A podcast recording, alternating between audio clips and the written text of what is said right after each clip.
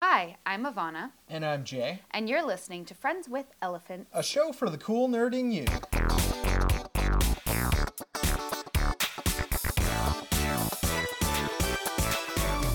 It's week 15! Number 15! That is huge! Alright, so starting with this episode, right off the gate, I have to tell you about something that happened. So two of my friends are having a baby. Yay! And they want to do a gender reveal party. Okay. Which I'm super excited for them. Like, that's going to be great. So when he told me, yeah, we're probably going to do this gender reveal party, I was like, so make sure you have enough chairs. What? Well, you need to have enough chairs at parties, people. Like, how many chairs do you need? Enough for everyone. Look, parties suck, okay? I'm not talking about, like, you're saying that you don't like house parties. I'm saying that if you're going to have 50 people in a house, make sure there is seating. There's the floor. No, I am. Do I look like a dog? You're sitting on the floor right now. No, listen, that is different. We are doing this for work. We are doing this for our listeners who care and love us. And we love you too. No, I am talking about... As I get older, I'm starting to realize more and more that the parties with massive amounts of people and the barbecues and all that, they kind of suck. Oh my God, I am so upset right now. You end up spending your whole time standing around, talking to somebody you do not know and probably will not see to the next one of these parties. I want to sit down. One of my biggest pet peeves of life is when people are like, oh, I'm too old for this. I'm like, you are young. If you are young, you do not get to say you're old. You don't get to say you're too old for anything until you hit 60. Well, that's a long time. I know, that's a long time. No, come on. Until you're 60, you're not allowed to be old. I don't even think that you count as a senior till you're like, I live an elderly 65. Life. I was up before 8 on a Saturday. You and Blake are so weird with this stuff. Like, it's like you go to bed at like 7 p.m. I have a regimen to keep. Go to bed at 5 a.m. I have a regimen to keep. I wake up. I go to work, I come home, and I want to sit. So on my weekends... You spend all day sitting. So on my weekend... Good for those people who force you to stand. On my weekend when I go to these parties, I love seeing my people. I'm going to get you an Apple Watch because they remind you to stand up every once in a while. Don't you dare get me an Apple Watch. I don't want to be reminded that I'm not sitting. So... I just think there should be chairs for everybody. I feel like that is accommodating, and I think you need to start acting your age. You need to start acting your age. Parties are amazing. You know what? I would have been with you if you were like, I'm not that into bars, because the problem with bars is, well, at least for me, the second I get drinking, I become really social. Yeah, oh, I know. And then I go off with people that I've never met before and I'm never going to see again. Oh, yeah, and then Blake and I have to be like, where did she go this time? Yeah. And we have to go and find you. And usually you're down some dark alley just talking to about four people. And you're but engaging. I am talking to people. And that's awesome. But, I mean, but I'm not going to put it down. Hold on. I'm not going to put it down. You have a gift with people. You... see people and you don't know them, and it's a really great skill. Actually, we were talking about this, Blake and I were talking about this the other day. It is a tremendous skill. But this is why I understand if you were like, I'm so sick of bars. You know what? Me too, because I go out with the intention of hanging out with the people that I love and want to hang out with, and then all of a sudden I'm meeting all these new people, next thing I know. And it's not that those new people aren't great. They are, and I see them as like beautiful individuals that I'm getting to know, but I went out there to be with my friends, and then I can't seem to control myself. So I love house parties because they are filled with the people that I know. The expectation, of course, is to hang out with everybody at a house party. Yeah, but you are expected to talk to everybody. How big of house parties are you going to? I don't know, like 30 people? Yeah, so you know everyone. You know all those people. No. Oh, you don't? No. Oh, I don't like those as much. I like ones where, like, I know everyone. And you know what? If I know everybody, it's different. And they all know that I need a chair, so they let me have a chair. Perfect size of house party. I'm going to take away chairs at every house party from now. Don't do that. I love your house. You have so many beautiful places to sit. I'm going to take them all away. Time for our nerd battle. And this week we're tributing off to San Andreas, the new Dwayne the Rock Johnson movie where earthquake is taking out California and you can feel it on the West Coast. And is it the West Coast? It's the East Coast. You can feel it on the East Coast. I don't know why I actually want to see this movie. I know, it looks so good, but I haven't seen any reviews. We're recording before this has even come out, so It's probably out when you're listening to it now. So I wanted to have a nerd battle about the best all-time disaster movie. So, Ivana, what is the best all-time disaster movie? Independence Day. That is so wrong. It is Twister. Twister. With Helen Hunt. Don't knock Helen Hunt. And also, it's got Bill Paxton. Game over, man. Game over. I love Bill Paxton. I'm sorry. I have Will Smith. I have Bill Pullman. I have the best ever, Jeff Goldblum. Okay, you picked this for Jeff Goldblum, didn't you? No, really, I want to hear your argument for why Independence Day is the best. First of all, I love the ending. I think that the fact that the common cold is what kills these aliens is brilliant. I think everybody in the world would tell you this is ridiculous. And it's not the common cold. Oh, yeah, it's a virus. It's a virus. I was thinking War of the Worlds for a second. Yeah. But either way, computer virus, I think that's brilliant because we do have a lot of hackers, and I think it's very smart. I gave him a virus. That is Jeff Goldblum's famous line from this movie, but it is nowhere near as awesome as Twister because you're talking about a global scale film. There's so much going on in Independence Day, whereas Twister, you get a small-scale story with large-scale effects. And this is the first time you ever see a movie that actually introduced you to people you never really knew existed. Real-life storm chasers became mainstream because of Twister. And I'm so glad they did because storm chasers are really, really cool, interesting things. Also, the idea of putting down Dorothy down in the path of the Twister to get scientific readings, to understand more about Twister so there's more awareness and they can let people know of danger sooner. So cool. I think that the science for Twister totally debunks all of the alien crazy of Independence Day. Well, okay, so Independence Day has to be built in some way more in fantasy than Twister. I will give you that. But it is something that is always present or could happen in our minds. I mean, who doesn't have the thought of what happens if aliens invaded one day? Literally, this is what would happen. And I think that the way that the invasion happens, like nothing happens for a while, then they blow up the White House, and like, it is just so epic. And it has so many great lines, so many different arcs. All the big characters have their own personal arcs. Will Smith gets to finally fly in space. Like, it's just brilliant. Which is fine, but you also get these amazing, realistic characters. I mean, yeah, it's fun being able to fly with the army and hang out with the president and see what this and Bill Pullman as president. I mean, come on, he's such a good president. There's that speech. I mean, that speech from Independence Day is pretty awesome. It is, and I have it. You have? Oh, you got to. I'm going to do it. You got to do this. I'm going to do it. Everybody, this is Friends with Elephants history right here. Good morning. In less than an hour, aircraft from here will join others from all around the world, and you will be launching the largest aerial battle in history of mankind. Mankind. That word should have new meaning for all of us today. We can't be consumed by our petty differences anymore. We will be united in our common interests. Perhaps it's the fate that today is the 4th of July, and you will once again be fighting for our freedom, not from tyranny, oppression, or persecution, but from annihilation. We're fighting for our right to live, to exist.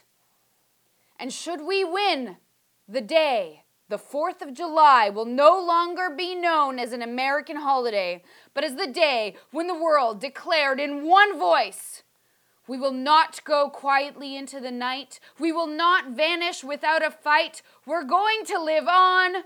We're going to survive. Today, we celebrate our Independence Day. I mean, that was pretty good. It's just such a good speech. You may have won a lot of the argument in that speech. But 3 words. Go for it. Philip Seymour Hoffman. I don't really know how to even respond to that. Philip Seymour Hoffman plays this crazy radical guy. Now, most of the time you hear Philip Seymour Hoffman as this super dramatic Capote, which I pronounce his name really weird just there, Capote. People think of him that way. But in Twister, you get this goofy, fun-loving, I just love to chase Twisters guy. And he is awesome. He is awesome. I would say that the answer to his character really is Jeff Goldblum. Because I don't know. He's so fumbling and smart that he's kind of the goofy character. He's still riding off his Jurassic Park success. I mean, I would rather watch cows fly through the air than watch Jeff Goldblum and Will Smith try to be funny with aliens in front of them. Are you serious?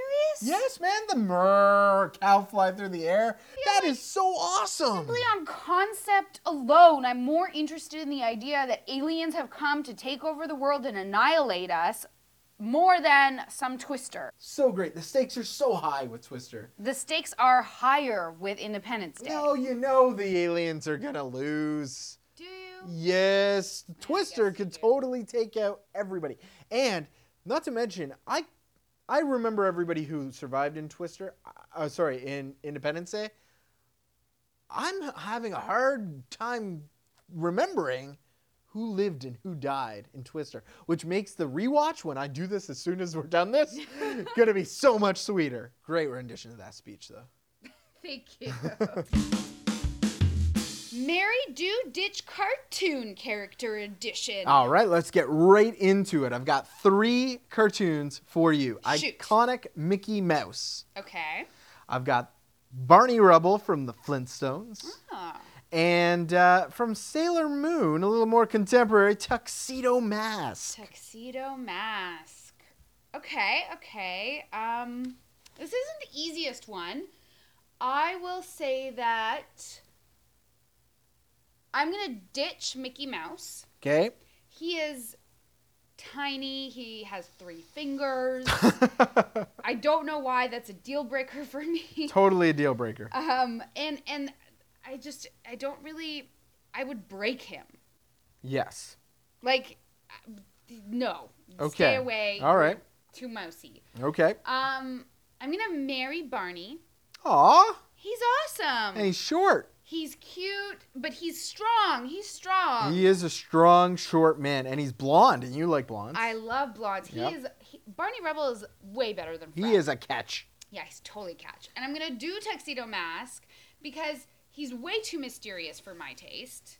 I like the mystery. I like the mystery. No, I'm not that into it. I like open books. I like to be buddies with people. I don't want my husband running in and out of my life and throwing roses. Fair.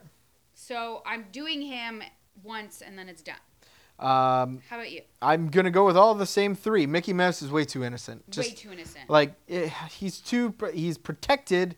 And Disney does not need to slap a lawsuit on me because I had anything going on with Mickey Mouse. So, yeah, I agree. Yeah. Mary and Barney. Barney's just so lovable. He is. He's a great guy. He's such a better husband than Fred. So much better. And I dig the mystery. So I'm going Tuxedo Mask for that one night of carnal passion. That's what I'm saying. That's all he's good for. And who knows? It might be fun. But definitely Barney for marriage. All right. My turn. Jane Jetson. Yep. Leela from Futurama. Ooh. And Babs Bunny from Tiny Toons. Oh, man. Okay, so I am going to marry Babs. Okay. Right off the get-go, marrying Babs. I think that would be exciting. She bounces a lot. She is a very cute bunny. She is adorable. And then I'm gonna ditch Jane Jetson. I love Judy, but Jane, I got no interest in that. Because I want an adventurous one-night stand, and that is going to be Leela. Do Leela once. She is too commanding to be around all the time, but she's gorgeous. Her cycloness is doing really something works. For her. I don't know. So I will, or Cyclops. Did I say cyclone? I don't even. Cyclopsness is doing something for her, so I'm going with Leela. Cyclosis. A new word. New words. I must be my psychosis. And what about you? All right. I'm also going to ditch Jane, who is a redhead. Whoa. The redheaded curse defeated. Amazing. But it's because she doesn't have the personality of a redhead. Right. She's kind of boring. Like, she's like a regular mom, and that's just not it for me. I'm going to marry Leela. Because she's commanding and she's exciting and she can kick ass, I think would be a good power couple. Maybe. And also she's voiced by Katie Segal, who's like my favorite in the entire world. All right. And then I'm going to do Babs because, as you said, she is adorable. Adorable. I love that little tail. I know, with those ears. All right, this week we promised it. It is Mad Max Fury Road on the movies and TV section. So... let's just get it out there. This is my favorite movie so far of 2015. I've seen like 5 or 6 movies. This is by far my favorite. I love this movie. I can't at this moment in my life say whether or not it's my favorite of the whole year, but I love this movie. I like how much is not said in the film. I know. It leaves everything to so much discussion. You can think about Furiosa's backstory. The changes that may have been made to Max they're not bad. Like, they're fine. You know what? Because I'm not that into Mel Gibson. Woohoo, Tom Hardy. You're awesome. Oh, he was fantastic as Mad Max. He got all the... I mean, really, it's an interesting character to play. There's a lot of grunts. There's a lot of one-word stuff. And Mel Gibson did similarly the same thing. With his eyes, and he was just, I don't know, he's such a man in the best possible way.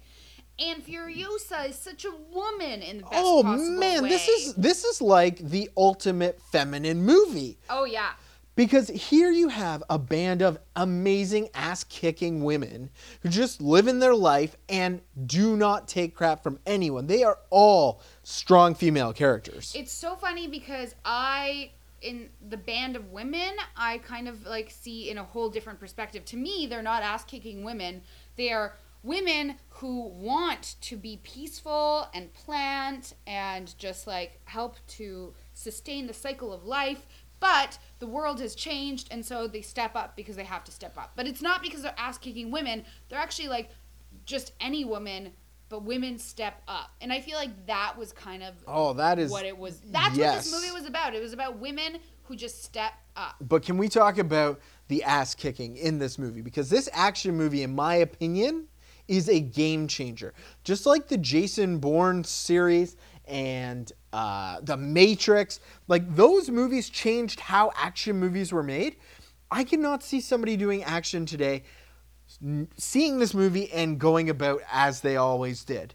This is practical effects back in the forefront.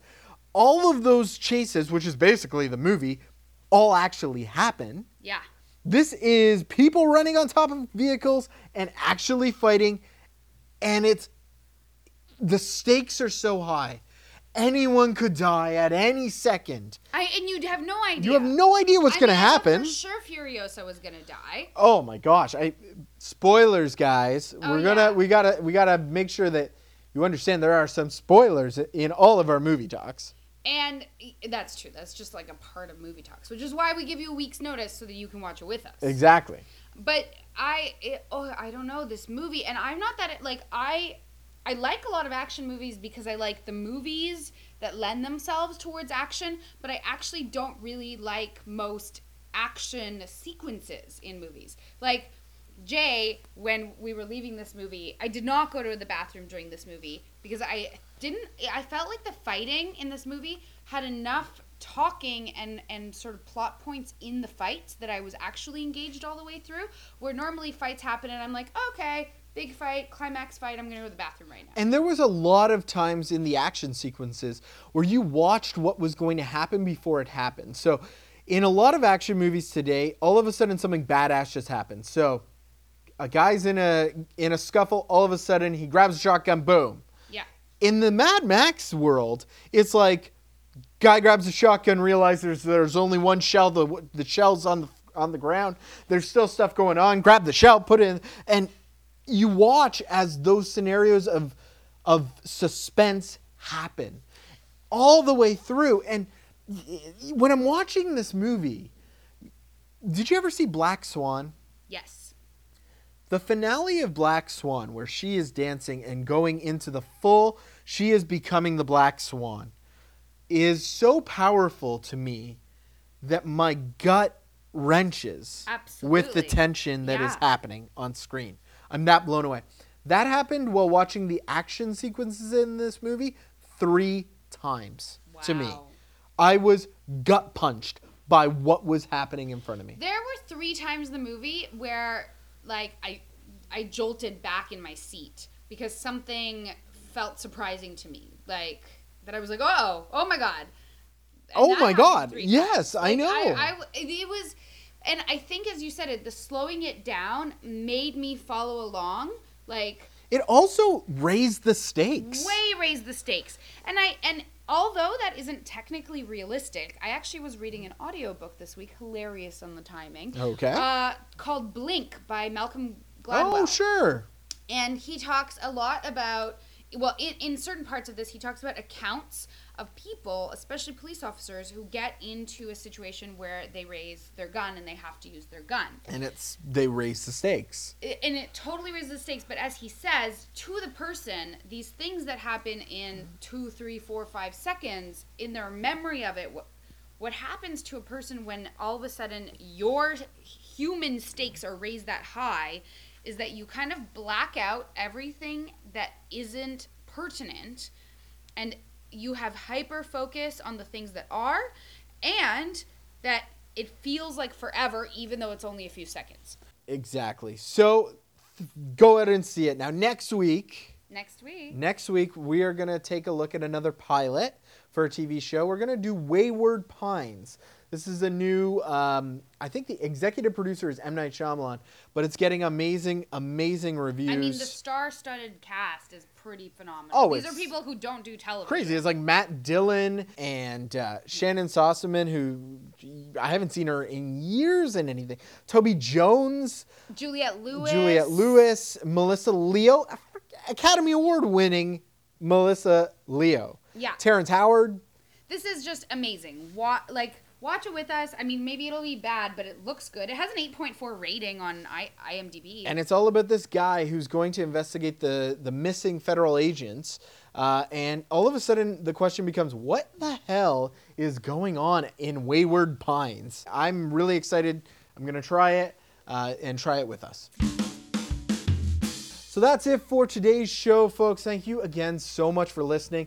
All week long, I'm getting emails, I'm getting comments, I'm getting tweets. Thank you so much. Awesome, amazing Twitter replies. I mean, thank you guys so much for engaging with us. That is what we want. Please keep it up. And if you'd ever like to reach out to us at all, make sure you to go to friendselephants.com to do that. Or Facebook.com/friendselephants. You can email us at friendswithelephants@mail.com. On Twitter, I'm at It's Ivana. And I'm at Jester J. And please take some time, rate us on whatever system you are listening to us from. That's right. If you are listening on iTunes or SoundCloud, make sure that you give us a rating. Pop us up. That means we get to keep going with this show, and your feedback is always appreciated. Thank you guys so much. All right, it is time. It is so time. It's now really hard. Freedom!